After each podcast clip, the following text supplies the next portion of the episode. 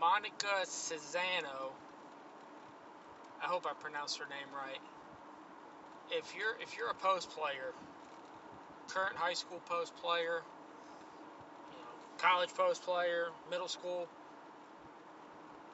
I can't think of a better post to watch when it comes to when it comes to footwork and knowing how to post. She's not, you know, she's she uses her feet.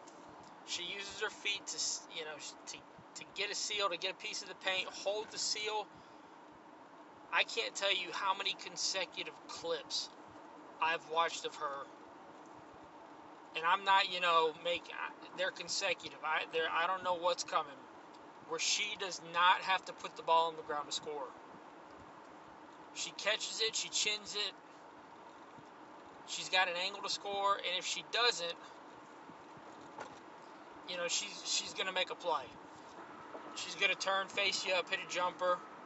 Um, but she's not she's not gonna dribble. And as a post player, you don't want to put the ball on the floor you want to score as easily and as simply as possible. And that's exactly what she does.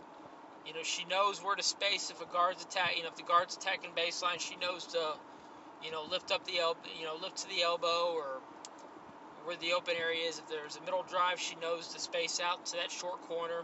She's going to hit those 10 to 12 foot jump shots.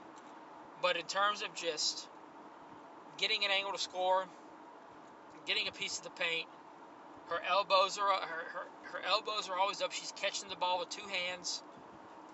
She's just one that you really need to watch because uh, there's there's not a post player that's better than her in that regard. Um,